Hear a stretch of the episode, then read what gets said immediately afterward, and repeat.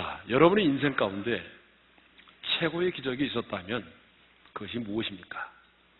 저는요, 제 인생 가운데 최고의 기적은 제가 예수 믿고 하나님의 자녀가 된 일이라고 생각합니다. 여러분도 그렇게 생각하십니까? 여러분 한번 생각해 볼까요? 우리는요, 죽었다 깨어나도 예수를 믿을 사람이 결코 아닙니다. 그런데 여러분 한번 생각해 보세요.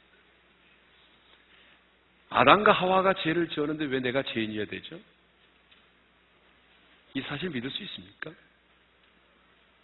하나님의 아들 예수 그리스도가 2000년 전에 내 죄를 대신하여 죽으셨다는데 아니 내가 태어나지도 않은데 어떻게 그분이 내 죄를 대신할 수 있어요?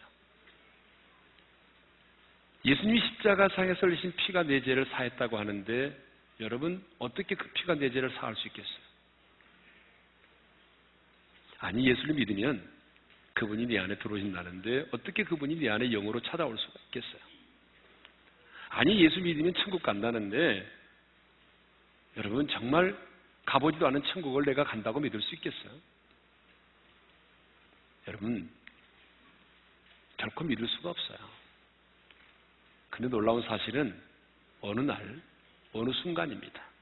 어느 순간에 내가 죄인이라는 사실이 깨달아지는 것. 믿어지는 거예요. 그리고 하나님의 아들 예수 그리스도가 십자가에서 나의 죄 때문에 죽으시고 부활하셨다는 사실이 의심 없이 믿어지고 깨달아지는 것입니다.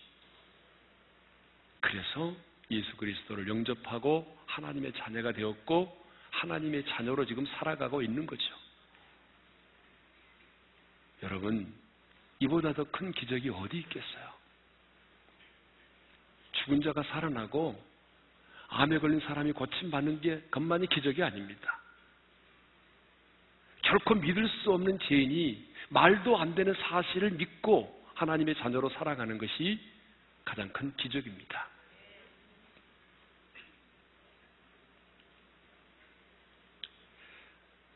영국의 유명한 산부인과 의사였던 제임스 영 심프슨이라고 하는 분이 있습니다. 이분은 1947년도에 클로로포름이라고 하는 마취제를 발견해서 세상을 깜짝 놀라게 했던 유명한 사람입니다. 이 클로로포름을 발견하고 몇 년 지난 다음에 자신의 모교인 에딘버러 대학에서 강연을 하게 됐어요. 강연을 딱 마치고 나니까 한 학생이 질문을 했습니다. 박사님, 박사님의 세계에서 가장 이대한 발견은 무엇입니까? 모든 학생들은 클로로포름이라는 답이 나올 줄 알았어요. 그런데 이 심프슨 박사는 이렇게 말을 했습니다. 내 생에 있어서 가장 귀중한 발견은 예수 그리스도이십니다. 왜냐하면 그분은 나를 구원하신 구주이시기 때문입니다. 그렇습니다. 우리의 생애에서 가장 위대한 발견은 예수 그리스도입니다. 우리의 생애의 최고의 기적은 내가 예수 그리스도를 믿는 것입니다. 여러분, 내 생애 최고의 발견이 예수 그리스도이고 예수 그리스도를 믿는 것이 내 생애 최고의 기적이라고 한다면 여러분 우리는 이 땅을 살아가면서 마땅히 내가 만나는 사람들에게 그 예수 그리스도를 전해야 할 것입니다. 근데 너무나 많은 사람들이 그 예수를 전하지 않고 있어요. 한국교회 미래를 준비하는 모임이라고 하는 한미준에서 2005년도죠. 지금부터 한 7년 전에 한국교회 성도들의 신앙의 상태를 설문으로 조사한 적이 있습니다.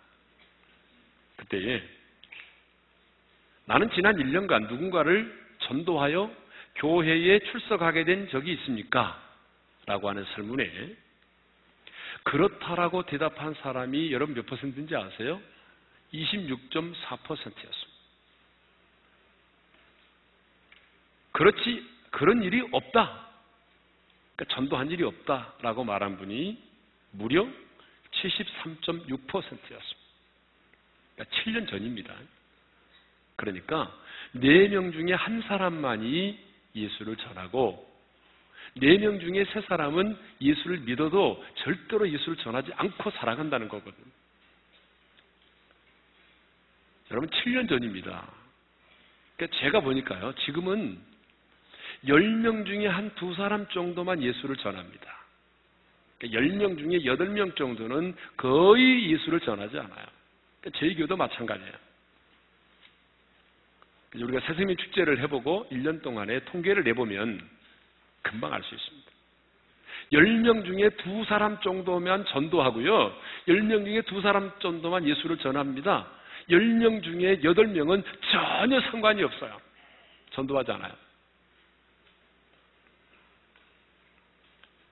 지금 한국 교회가 여러분 유럽의 교회를 너무 빠른 속도로 닮아가고 있어요.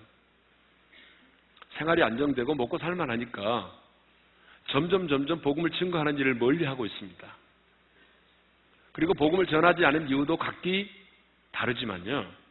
어떤 분은 내가 복음 전하지 않아도 하나님이 구원하려고 예정한 사람은 반드시 구원을 받을 터인데 뭐 굳이 전도를 해야 될 이유가 어디 있겠어? 그래서 전도를 하지 않는 분도 있어요. 어떤 분은요, 전도보다 도 바르게 사는 게 중요하지 뭐 꼭 전도를 해야 되나?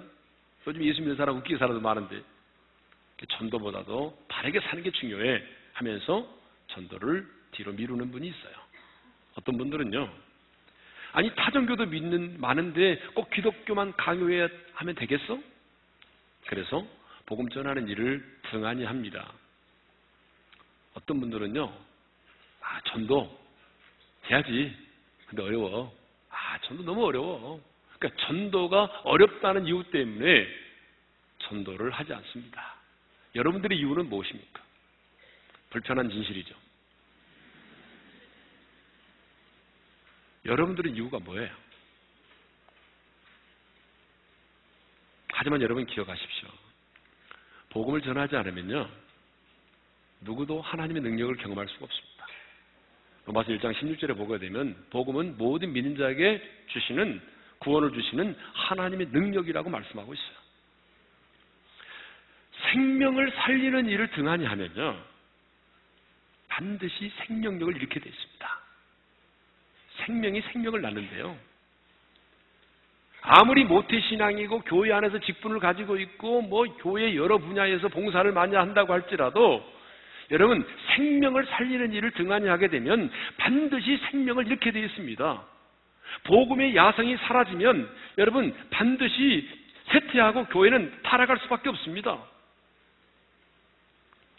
여러분 보세요. 어떤 교회가 건강하게 성장하던가요? 생명을 살리는 일에 앞장서는 교회들은 다 건강하고 성장합니다. 그런데 우리 주변에 보세요. 분, 교회마다 막 분쟁이 있고, 예, 좋지 못한 소문이 나는 교회들을 보게 되면요. 생명을 살리는 일에 별로 관심이 없어요. 뭐 정치하는데 관심이 많고요. 예. 주님의 지상명령에 전혀 신경 쓰지 않죠. 권사님, 장로님들 그렇게 많아도 1년에 한 명도 전도하지 않아요. 그리고 큰 소리는 빵치죠. 역사를 보면 교회가 생명을 살리는 일을 등한시하고 엉뚱한 일에 신경을 쓰게 되면요. 교회는 능력을 상실하고 무너졌습니다. 여러분 로마 교회도 마찬가지입니다. 로마 교회가 무너질 때도 보면은요. 여러분 생명을 살리는 일에 앞장서지 아니하고 엉뚱한 데 신경 썼어요. 예를 들어서요. 신부들이 자, 이 바늘 끝에 바늘 이 끝에 천사가 몇 명이나 앉을 수 있느냐. 뭐 이런 걸 가지고 논쟁하면서 사흘을 지냈다고. 아니 바늘 끝에 천사가 몇 명 앉는 게 중요해 그렇게? 러시아 교회도 마찬가지입니다. 러시아 교회도 신부들이 미사를 집례할 때에 황금색 가운을 입고 집례를 해야 되느냐 아니면 빨강색 가운을 입고 집례를 해야 되느냐 어떤 컬러의 가운을 입어야 되느냐 이것 가지고 일주일 동안 논쟁했어요. 여러분 그게 중요해요? 그러다가 공산혁명이 일어나고 말았어요. 교회의 본질은요. 아름다운 성전을 건축하거나 성도들로 하여금 이 세상에 행복하게 살게 하거나 구제나 선행을 하는 데 있지 않아요. 오해하지 마세요. 교회의 본질은요, 죽은 영혼을 살려내는 데 있습니다. 그 일을 위해서 죽은 영혼을 살려내고 하나님의 나라의 확장을 위해서 우리가 선행도 하는 거고 구제도 하는 거고 필요하면 건물도 짓는 것입니다. 그 일을 위해서. 오늘 본문은 우리가 복음을 전하지 않으면 복음을 전하지 않으면 안 되는 네 가지 이유를 설명하고 있어요. 그러니까 첫 번째 이유가 뭐냐면요. 거룩한 의무이기 때문에. 자, 우리 16절 상반절을 읽겠습니다. 다 같이요. 내가 복음을 전할지라도 자랑할 것이 없으면 내가 부득불할 일임이라. 사도 바울은 전도는 해도 되고 안 해도 되는 문제가 아니라 부득불해야 할 일이라고 말하고 있어요. 자, 이 부득불 할 일이라고 하는 말은요, 굉장히 우리말에는 소극적인 의미로 다가오잖아요. 그런데 NIV 영어 성경에 보게 되면 이 부분을 이렇게 번역하고 있어요. I'm compelled. I'm compelled. 무슨 말입니까? 어떤 감동이 와서 그것을 하지 않을 수가 없다는 거예요. 그렇게 하지 않을 수 없는 거룩한 부담감이라는 거죠. 바울은 전도를 피해갈 수 없는 거룩한 의무로 인식을 했습니다. 그렇습니다. 성경은요, 내가 받은 구원은 결코 나 한 사람에게 머물러서는 안 된다는 거거든요. 하나님이 나를 먼저 구원하신 것은 나를 통해서 또 다른 사람들을 구원하시기 위함이라는 거죠. 하나님은 내 가족을 구원하기 전에 나를 먼저 구원하셨고요. 내 친구를 구원하기 전에 나를 구원하셨고요. 내 직장의 동료들을 구원하기 전에 하나님이 나를 먼저 구원하셨다는 거죠. 여러분, 이 사실을 잊어버리면 안 됩니다. 주님이 나를 먼저 구원하신 이유가 있다는 거죠. 주님이 나를 구원하신 이유가 뭐냐? 바로 나를 통해서 내 가족을 구원하고 나를 통해서 내 직장의 동료와 이웃들을 구원하기 위함이라는 거죠. 그렇기 때문에 여러분 이 복음을 전하는 전도는요 해도 되고 안 해도 되는 문제가 아닙니다. 이 옵션이 아니에요. 명령입니다. 그래서 우리는 이 복음 전하는 일을 주님의 지상 명령이라고 그러잖아요. 자, 은혜로 구원받은 저와 여러분에게 있어서 전도는 뭐냐? 거룩한 의무입니다. 그러므로 믿지 않은 영혼을 만나면 어떤 걸 느껴야 되냐면 거룩한 부담감을 느껴야 됩니다. 믿지 않은 영혼을 만나면요, 내 안에 거룩한 부담감이 있어야 돼요. 사도 바울은 믿지 않은 영혼들을 만나면 그의 마음이 거룩한 부담감을 느꼈어요. 특히 이방인들을 만나면 빚진 자의 심정을 느꼈다고요. 로마서 1장 14절을 읽겠습니다. 다 같이요. 헬라인이나 야만인이나 지혜 있는 자나 어리석은 자에게 다 내가 빚진 자라. 무슨 말입니까? 바울은요, 예수를 모르고 살아가는, 사는 사람들을 볼 때마다 하나님께서 당신들에게 이 복음을 전하도록 하기 위해서 나를 구원하셨다. 그러므로 나는 당신들에게 빚을 진 사람이다. 여러분, 예수를 모르고 살아가는 사람들을 볼 때마다 그의 마음 속에는요, 빚진 자의 심정이 있었습니다. 왜 우리는 때를 얻든지 못 얻든지 복음을 전하며 살아야 되죠? 하나님께서 그들을 구원하시려고 나를 불러주셨기 때문이에요. 다시 말하면 내 안에 거룩한 부담감, 거룩한 의무 때문이죠. 두 번째로 왜 우리는 복음을 전하지 않으면 안 되는가? 두 번째는요. 화가 있을 것이기 때문입니다. 16절 하반절을 읽겠습니다. 다 같이요. 만일 복음을 전하지 아니하면 내게 화가 있을 것이로다. 자, 내가 복음을 전하지 않는다면 바울은 말합니다. 내게 화가 있을 것이다.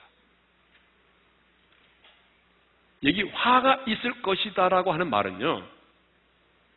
무슨 말이죠? 복음을 전하는 사도로서 구원의 절대 진리인 복음을 전하지 않는다면 그것은 자신의 인생에서 가장 큰 저주인과 동시에 슬픔이 아닐 수 없다는 얘기입니다. 이 말은 자신이 전도를 하지 않을 경우에 하나님으로부터 뭐 끔찍한 재앙과 벌이 임할 것이다라고 하는 그런 뉘앙스의 말이 아니에요.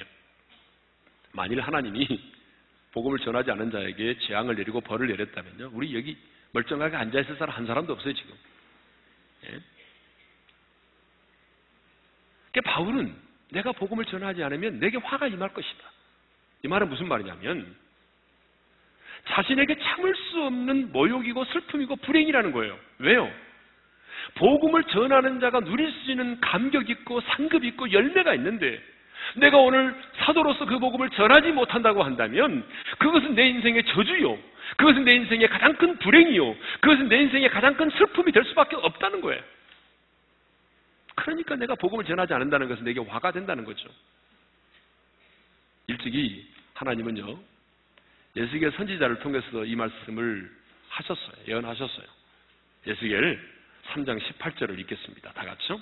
가령 내가 악인에게 말하기를 너는 꼭 죽으리라 할 때에 네가 깨우치지 아니하거나 말로 악인에게 일러서 그의 악한 길을 떠나 생명을 구원하게 하지 아니하면 그 악인은 그의 죄악 중에서 죽으려니와 내가 그의 핏값을 내 손에서 찾을 것이고 무슨 말입니까? 예수의 선지자가 어떤 복음을 전할 때에 그 선지자의 말을 듣고 안 듣고의 책임은 그들에게 있다는 것입니다.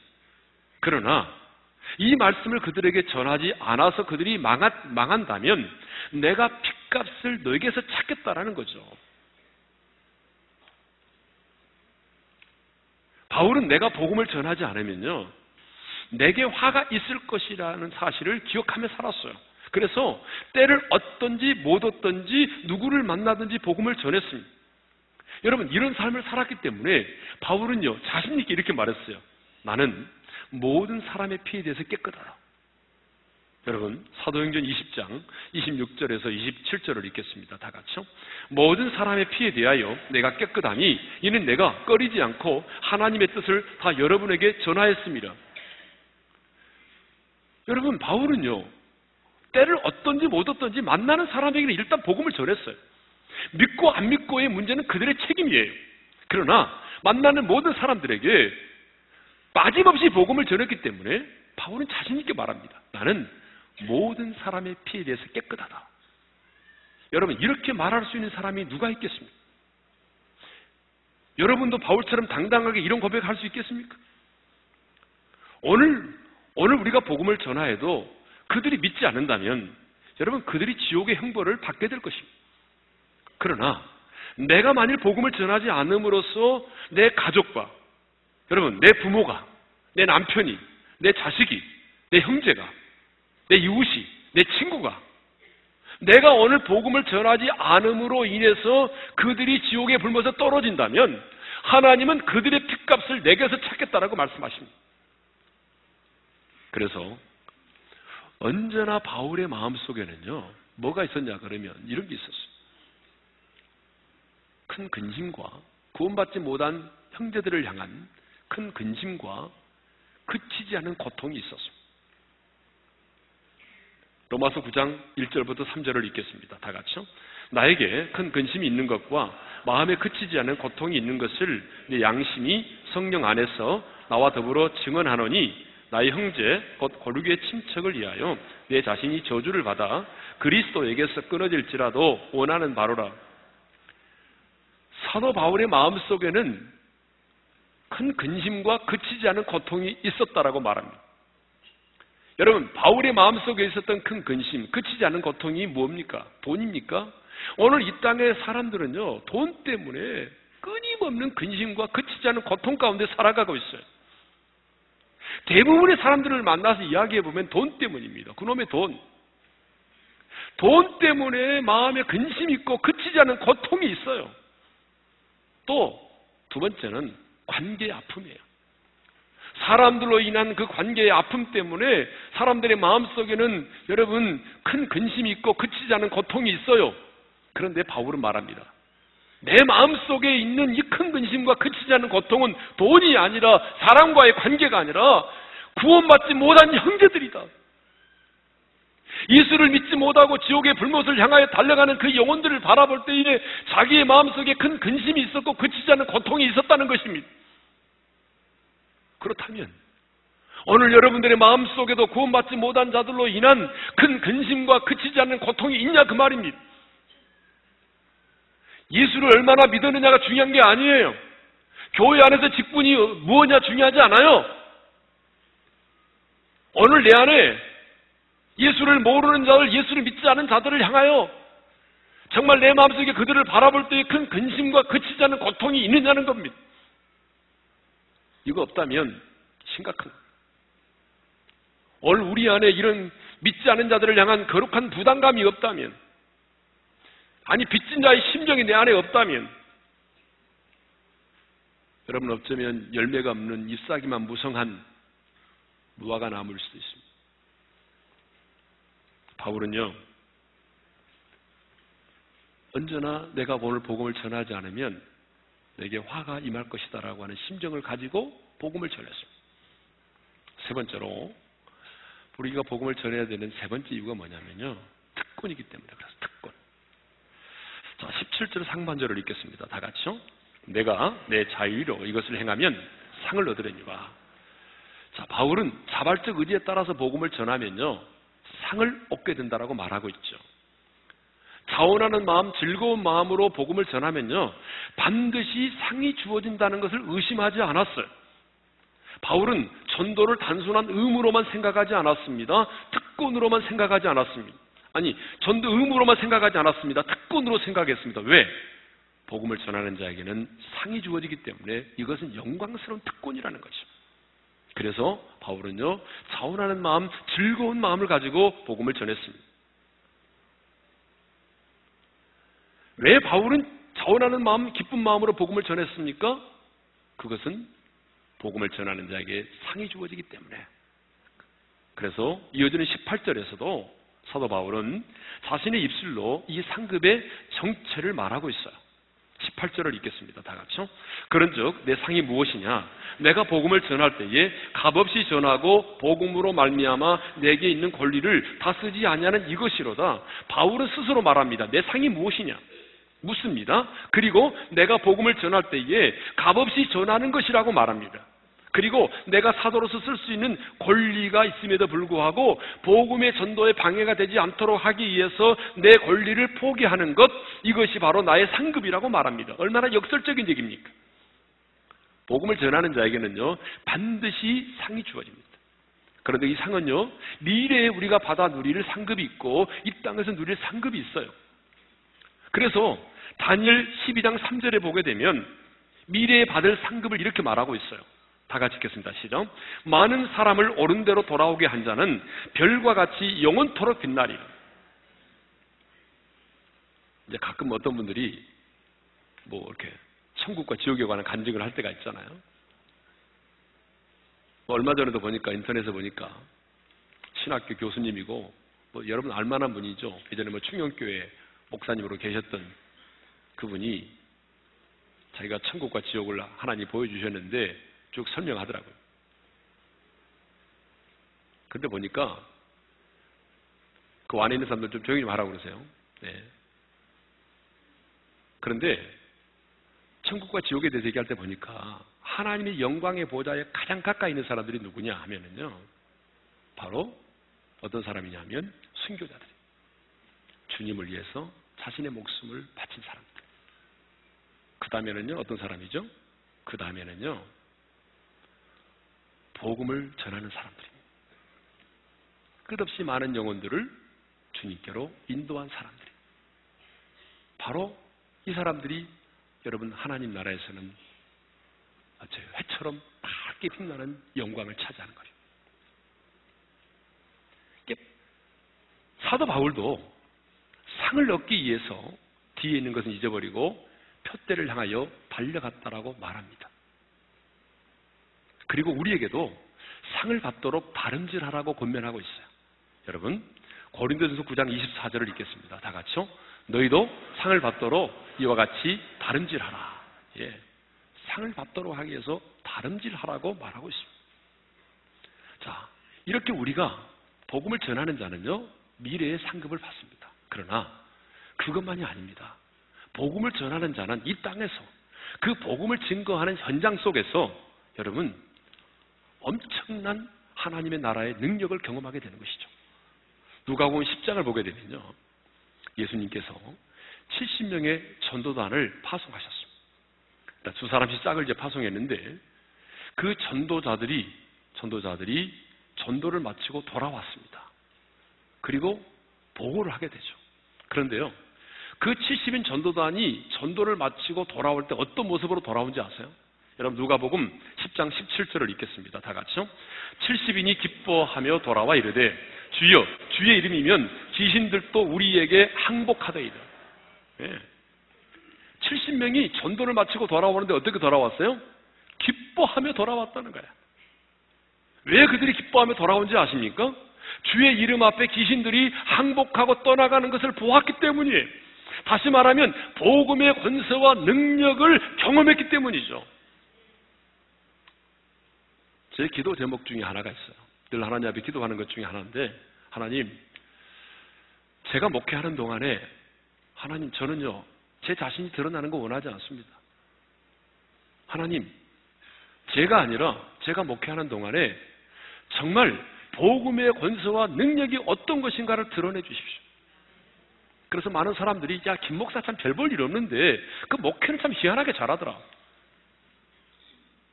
복음의 권세와 능력이 어떤 것인가를 내 현장에서 맛보게 해 주십시오. 저 이것이 목회 하면서 기도하는 기도 제목 중 하나예요. 여러분 누가 복음의 권세와 능력을 경험합니까? 복음을 전하는 자입니다. 그래서 예수님은 70인 전도단이 돌아와서 기쁨으로 보고할 때 이렇게 말합니다, 말씀하셨습니다. 누가 보면 10장 19절입니다. 다 같이요. 내가 너희에게 뱀과 정갈을 밟으며 원수의 모든 능력을 제어할 권능을 주었으니 너희를 해칠 자가 결코 없으리라. 여러분, 복음을 전하는 자에게 뱀과 정갈을 밟으며 원수의 모든 능력을 제어할 권능을 주실 것이다가 아닙니다. 이미 주어졌다는 것입니다. 그러니까 여러분 복음을 들고 나가는 사람에게는요. 여러분 뱀과 정갈이 뭐죠? 악한 원수잖아요. 악한 원수 마귀를 밟고 원수의 모든 능력을 제어할 권능을 하나님이 이미 우리에게 주신 것입니다. 그렇기 때문에 복음을 전하는 자는요. 현장에서 귀신들이 항복하는 것을 눈으로 보게 되는 겁니다. 여러분 이거 아셔야 돼요. 어떤 사람이 여러분이 전하는 복음을 듣고 예수님 영접하게 됐잖아요. 그러면 여러분 눈에 뭐 귀신들이 항복하고 떠나는 거 안 보여도요. 여러분 귀신들이 항복하고 떠나는 것입니다. 그것은. 왜냐하면 그 영혼이 주께로 돌아오기 전까지는요. 여러분 사탄에게 소속된 자거든요. 사탄의 결박 아래 놓여 있는 자거든요. 그런데 내가 영광의 빛의 복음을 전할 때에 여러분 그 빛의 복음이 그의 심령 속에 비추기 시작할 때에 그가 마음의 문을 열고 하나님을 영접하게 되면 예수님을 영접하게 되면 여러분 이제는 하나님의 자녀가 되는 것입니다. 어둠에서 생명으로 빛으로 인도함을 받는 것이죠. 사망에서 생명으로 인도함을 받는 것입니다. 여러분 그 순간에 사탄이 항복하고 떠나가는 겁니다. 그것만이 아닙니다. 전도를 해보신 분은 알아요. 내가 누군가의 영혼을 품고 기도했고요. 그리고 마침내 그 영혼이 나왔어요. 그리고 눈물로 정말 결코 예수 믿을 사람이 아닌데 정말 예수 믿을 사람이 아닌데 그 사람이 눈물로 마음의 문을 열고 예수님을 영접할 때가 있어요. 그러면요. 그 예수님을 영접한 사람보다 그 사람을 위해서 기도하고 그 사람을 여기까지 초청하고 인도한 사람이 더 기뻐합니다. 여러분 그래 안 그래요? 아멘 한 사람은 좀 뭔가 아는 사람이고요. 아멘 안 한 사람은 전도하고 관심이 없는 사람이거든요. 이게 무슨 말이에요, 이게 지금? 여러분 정말 그렇습니다. 제가 목회하면서 보게 되면 누가 더 기뻐하느냐? 여러분, 그날 예수님을 영접한 사람이 아니고요. 그날 예수님께로 그 사람을 인도한 사람, 그 사람이 더 기뻐해요. 말로 할 수 없는 기쁨과 감격이 몰려오잖아요. 이것은 전도한 자만이 누리는 감동이고요. 전도한 자만이 경험할 수 있는 하나님 나라의 능력입니다. 그래서요. 바울은 말합니다. 그런 의미에서 전도는 의무가 아니라 특권이다. 네 번째로 사명 때문입니다. 사명. 17절 하반절을 읽겠습니다. 다 같이요. 내가 자의로 아니한다 할지라도 나는 사명을 받았노라.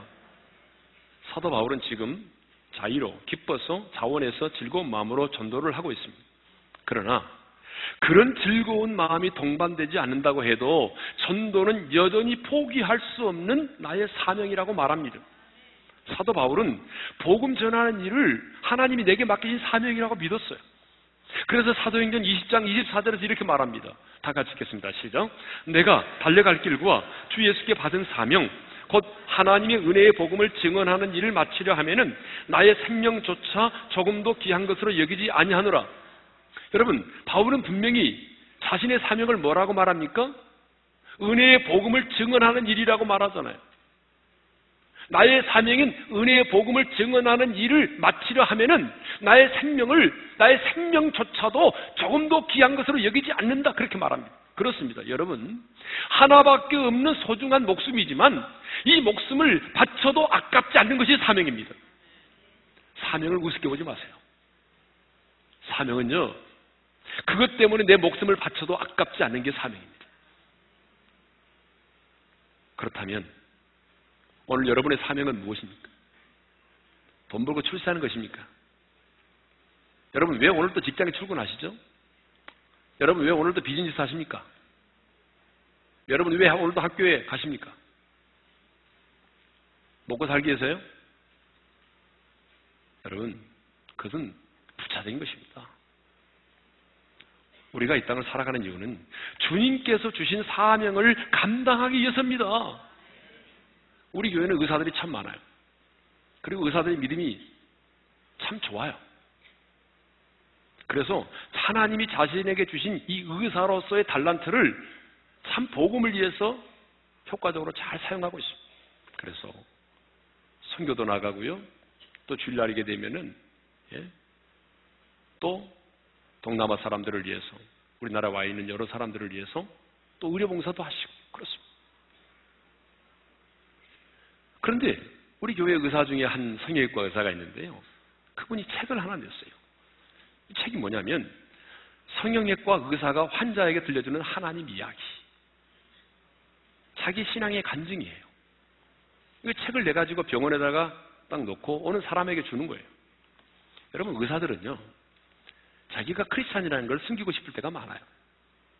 왜 그런지 아시죠? 내가 크리스찬이라고 하면 불편한 게 한두 가지가 아닙니다. 뭐 좀 수술 잘못되고 그러면 왜 예수 믿는 사람이 그렇게 그따위로 해놨냐고 그렇고 좀 깎아달라고 그러고 불편한 게 한두 가지가 아닙니다, 여러분. 그럼에도 불구하고 내가 만난 하나님의 이야기, 나는 크리스찬입니다. 여러분, 이러한 책을 만들어 가지고 오는 산자들에게 준다는 것은 이건 얼마나 하나님 보시기에 아름다운 일인지 몰라요. 사명은요, 보냄을 받은 것과 밀접한 관련이 있습니다. 그래서 영어 단어인 이 사명, 미션이라고 하는 말은요, 나티노, 샌딩, 보내다라고 하는 말에서 유래된 겁니다. 그러니까 여러분, 사명은요, 전혀 집안에만 있어 가지고 사명이 이루어지는 게 아닙니다. 예? 사명은요, 보냄을 받은 현장에서 이루어지는 거예요. 그러니까 사명은 반드시 내가 보냄을 받은 그 현장에서 내가 성취를 해야 되는 거거든요. 뭐 6월 15일에 저희 교회 와서 간증을 하게 될 김연희 선교사가 있어요. 이분은 21살에 앳된 나이에 인생의 11조를 하나님께 드리겠다고 킬링필드의 나라 캄보디아의 난민촌으로 달려갔습니다. 그녀의 별명은 메콩강 빈민촌의 물새입니다.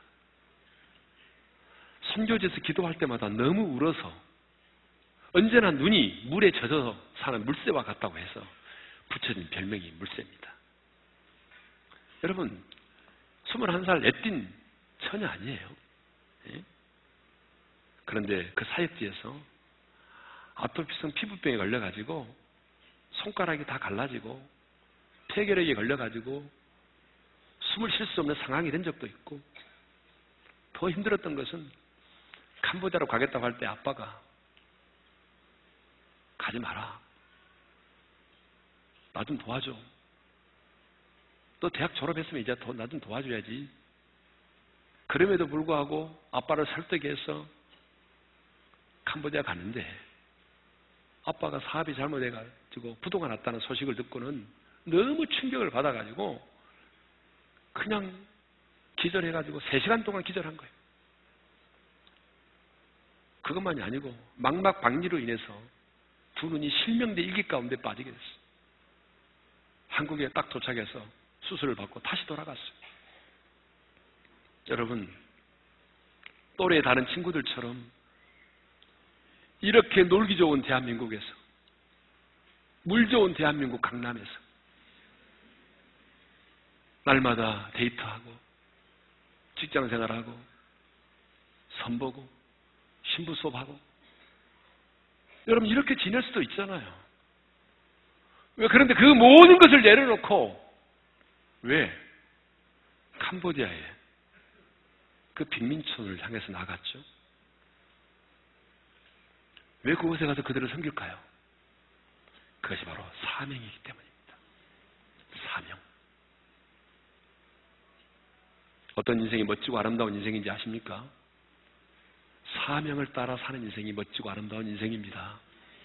그래서 유명한 방송인인 오프라 인프리는요, 자신의 자서전 이것이 사명이다 해서 자신의 인생의 철학을 이렇게 말했어요. 첫째로, 남보다 더 가졌다는 것은 축복이 아니라 사명이다. 둘째, 남보다 더 아파하는 것이 있다면 그것은 고통이 아니라 사명이다. 셋째, 남보다 더 설레는 꿈이 있다면 그것은 망상이 아니라 사명이다. 넷째, 남보다 더 부담되는 어떤 것이 있다면 그것은 짐이나 문제가 아니라 사명이다. 저는요, 그녀가 가지고 있는 가치와 신앙은 절대로 인정하지 않습니다. 왜냐하면 그녀의 신앙은 우리의 신앙이 아니기 때문이에요. 하지만 그녀가 인생을 사명으로 본다는 것은 동의합니다. 그렇습니다. 인생은 사명입니다. 따라서 합시다. 인생은 사명이다. 예. 인생은 사명입니다.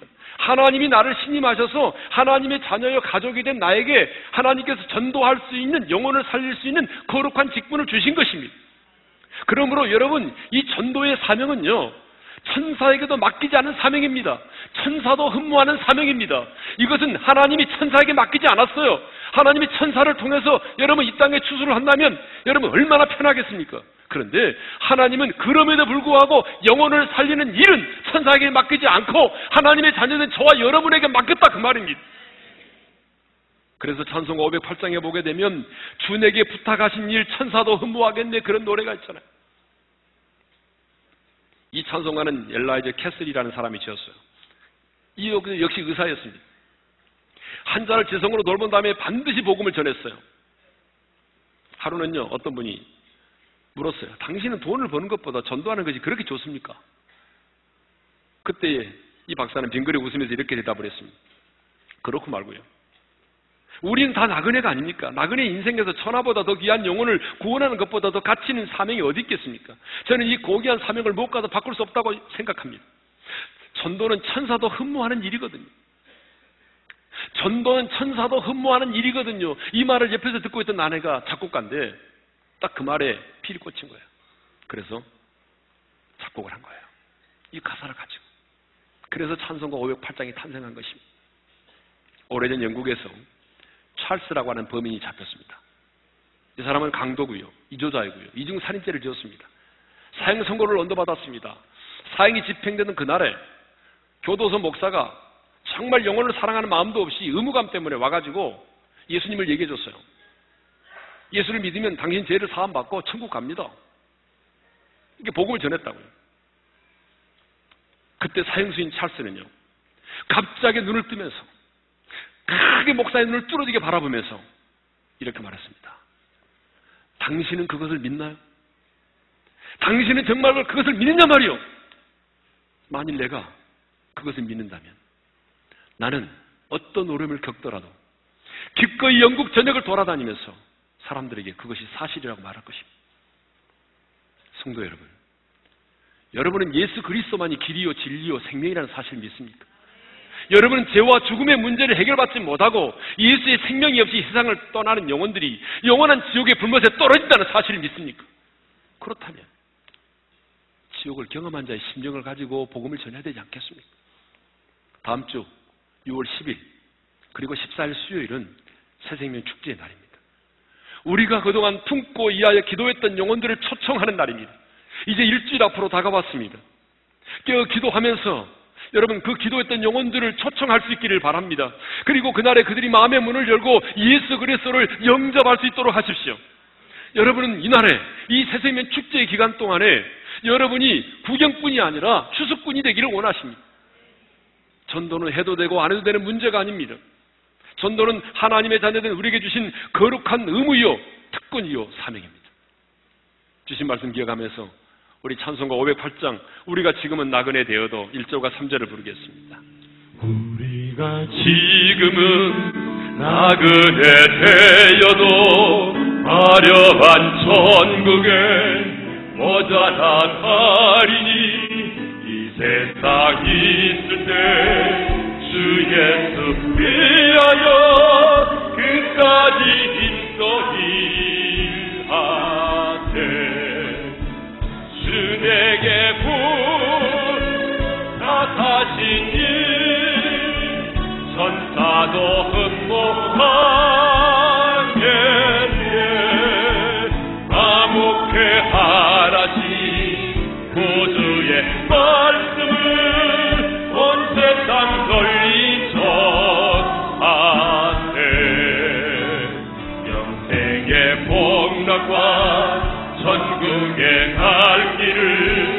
길을 만백성 알도록 나가서 전하세 주 예수 말씀이 이 복음 전하라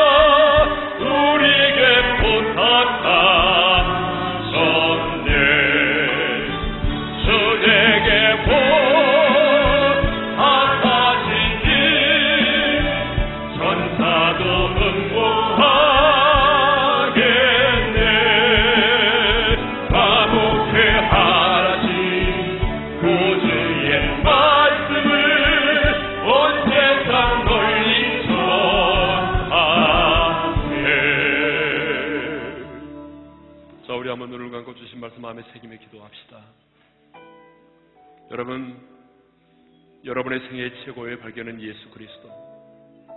여러분의 인생의 최고의 기적은 예수 그리스도를 믿는 것입니다.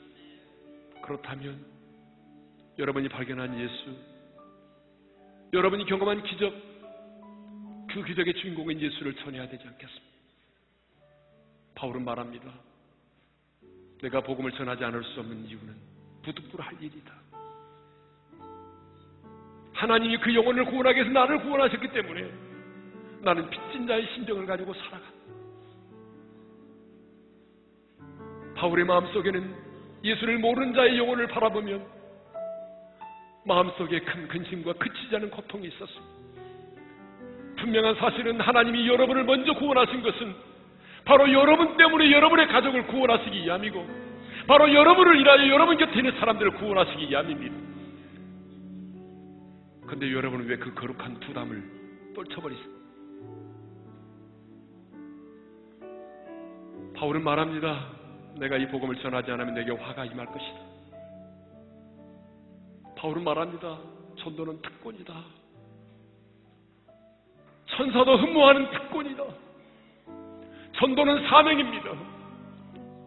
여러분, 이번 한 주간 동안 최선을 다하십시오. 여러분이 품고 이하는, 이하는 기도하는 그 영혼을 주님께로 인도합시다.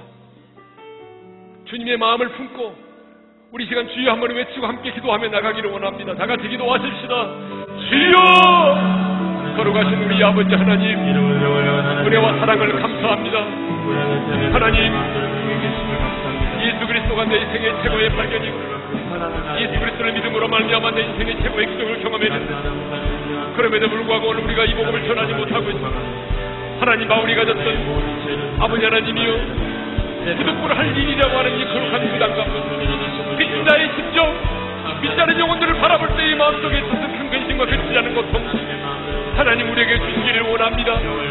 하나님 아버지 그래서 우리도 하나님 하나님께서 나를 구원하신 것은 내 가족을 구원하기 위함이고 하나님이 나를 구원하신 것은 내 곁에 있는 친구와 이웃들을 구원하기 위함에 줄 믿사오니 하나님이 그 거룩한 부담감을 가지고 하나님이 내게 맡기신 영혼들을 구원해낼 수 있도록 도와주시기를 원하며 아버지 하나님 내가 복음을 전하지 않으면 내게 화가 미칠 것이다. 라고 말했던 바울의 심정을 우리 모두에게 허락해 주시고 하나님 천사도 흠하는 귀한 특권을 우리에게 주셨고 이 복음을 전하여 죽은 영혼을 살릴 수 있는 사명을 우리에게 주셨사오니 하나님 우리 오늘의 친구들이 이 귀한 사명을 잘 감당해서 이번에 선생님의 축제일에 우리가 부모 이하의 기도했던 영혼들의 주님 앞에 나오게 하시고 그들이 그날에 예수를 영접하고 하나님의 생으로 건너갈 수 있도록 하나님께서 은혜를 베풀어 주시옵소서 이전에 우리 주 예수 그리스도의 은혜와 하나님 아버지의 극진하신 그 사랑하심과 성령님의 감동하심과 교통하심과 축복하심이 이제 복음을 전하여 주님이 내게 주신 특권, 주님이 내게 주신 귀한 사명 감당하기를 원하는 우리네 모든 지체들 위해 이제부터 영원토로 함께 하시기를 축원하옵나이다. 아멘.